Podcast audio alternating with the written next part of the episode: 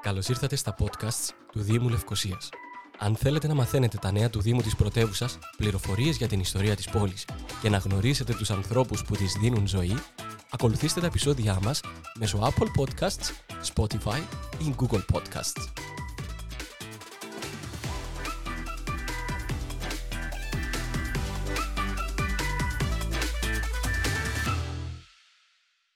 Έχουμε ήδη περιγράψει τη διαδικασία από τα podcast ταύτα, πώς μπορούμε να βγάλουμε, ανανεώσουμε και μεταβιβάσουμε την άδεια κατοχής σκύλου. Στο podcast νούμερο 16, υπό τον καθόλου εφάνταστο, αλλά πολύ πρακτικό τίτλο Άδεια κατοχής σκύλου, μπορείτε επίσης να μάθετε τι να κάνετε σε περίπτωση που γίνετε μάρτυρας κακοποίησης ενός ζώου. Επανερχόμαστε με ακόμη ένα podcast το οποίο αναφέρεται στην άδεια κατοχής σκύλου και στις φιλετικές διακρίσεις. Ω ναι, καλά ακούσατε στις φιλετικές διακρίσεις. Αρχίζουμε διευκρινίζοντας πως η άδεια κατοχής ισχύει για ένα χρόνο από την ημερομηνία έκδοσής της και ο ιδιοκτήτης είναι υποχρεωμένος να την ανανεώνει κάθε χρόνο. Το τέλος έκδοσης άδειας κατοχής σκύλου, στηρωμένου ή μη στηρωμένου, είτε θηλυκού είτε αρσενικού, gender fluid, ανέρχεται στα 20,50 cent. Για σκύλους ωστόσο που ανήκουν σε συγκεκριμένες φυλές ή σε διασταυρώσεις τους, το τέλος της άδειας κατοχής είναι 170 ευρώ και για την έκδοση της άδειας υπάρχει η προϋπόθεση ότι ο σκύλος είναι στηρωμένος και ασφαλισμένος έναντι ζημιάς σε ξένη περιουσία και προξένηση βλάβης έναντι οποιοδήποτε προσώπου. Επίσης πρέπει να φέρει φήμοτρο και να είναι δεμένος με λουρί και να κρατείται από πρόσωπο ηλικίας τουλάχιστον 16 ετών και πάνω όταν βρίσκεται εκτός των ορίων της οικίας ή των υποστατικών του ιδιοκτήτη του. Για σκύλους που ανήκουν στις φυλές αυτές, η έκδοση άδειας θα γίνεται μόνο από τα γραφεία της υγειονομικής υπηρεσίας και αφού επιβεβαιωθεί από λειτουργό της υγειονομικής υπηρεσίας ότι πληρούνται όλες οι προϋποθέσεις. Οι φυλές τις οποίες αφορούν οι περιορισμοί αυτοί είναι οι ακόλουθοι. Pitbull Terrier ή American Pitbull, Japanese Tosa, Dogo Argentino και Φύλλα Μπραζιλέιρο.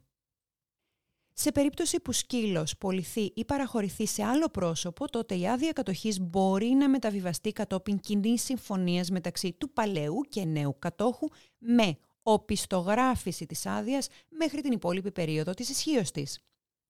Η αρμόδια αρχή μπορεί να αρνηθεί τη χορήγηση άδειας κατοχής σε οποιοδήποτε πρόσωπο ή να αρνηθεί να ανανεώσει άδεια ή να ανακαλέσει και ακυρώσει οποιαδήποτε άδεια που χορήγησε σε οποιοδήποτε πρόσωπο για κατοχή σκύλου στις ακόλουθες περιπτώσεις. Αρχικά, όταν ο σκύλος διαπιστώνεται από την αρμόδια αρχή ότι φαίνεται επικίνδυνος για το κοινό ή τα ζώα. Επιπλέον, όταν βρίσκεται εκτός του υποστατικού του ιδιοκτήτη. Σε περίπτωση που διαπιστώνεται ότι προκαλεί οχληρία όταν ανήκει σε μία από τις επικίνδυνες φυλές. Όταν το πρόσωπο το οποίο αποτείνεται για χορήγηση άδειας κατοχής είναι ηλικίας κάτω των 16 ετών ή έχει καταδικαστεί για παράβαση του περί προστασίας και ευημερίας των ζώων νόμου. Όταν ο αιτητής άδειας κατοχής σκύλου ή ιδιοκτήτης ή ο κάτοχος του σκύλου δεν διαθέτει τους χώρους ή τα υποστατικά που εξασφαλίζουν ικανοποιητικές συνθήκες διαβίωσης όταν οι συνθήκες διαβίωσης του σκύλου τον καθιστούν επικίνδυνο για τη δημόσια υγεία και την υγεία άλλων σκύλων ή ζώων. Όταν ο ιδιοκτήτης εγκαταλείπει το σκύλο του ή εξ υπετιότητάς του ιδιοκτήτη, φροντιστεί η φύλακα του σκύλου, ο σκύλος δραπετεύει ή διαφεύγει.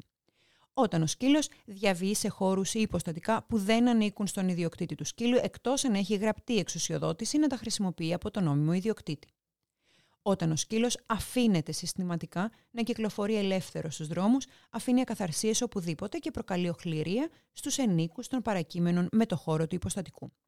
Τον σκύλο σας και τα μάτια σας.